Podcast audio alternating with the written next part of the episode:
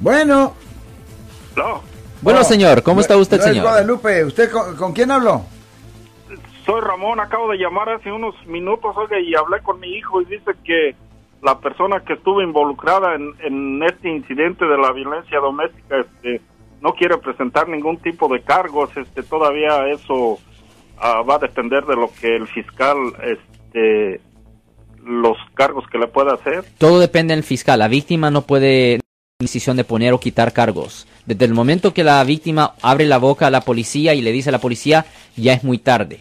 Pero a, ella a, no puede quitar cargos, ella no puede modificar cargos. ¿Has visto casos tú, Alex, en los cuales eh, la mujer o eh, la persona que fue la víctima cambia de padecer? Casi y el, siempre. Y el fiscal, casi siempre, ¿ah? ¿eh? Oye, casi siempre cambia. Porque se meten en problemas fuertes. Pues la cosa es que, obviamente, especialmente... pareja, no quieren perder eh, la parte eh. económica del esposo, eh. uh, el soporte económico, también ayudar con los niños y todo eso, pagar la renta, es un gran problema. So, por eso cambia la historia eventualmente.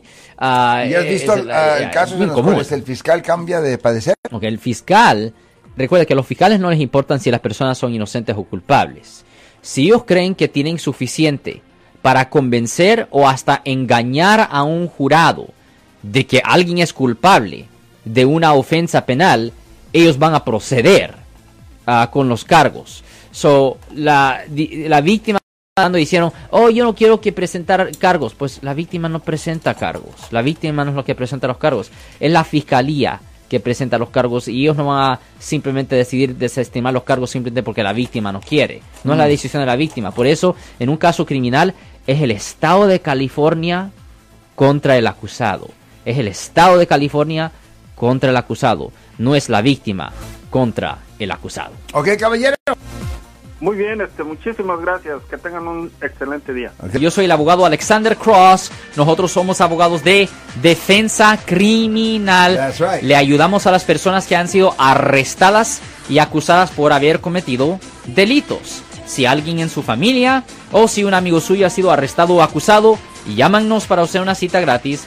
Llámenos para hacer una cita. Ese número es el uno ochocientos, cinco treinta, dieciocho cero cero. Estamos aquí en toda la área de la Bahía.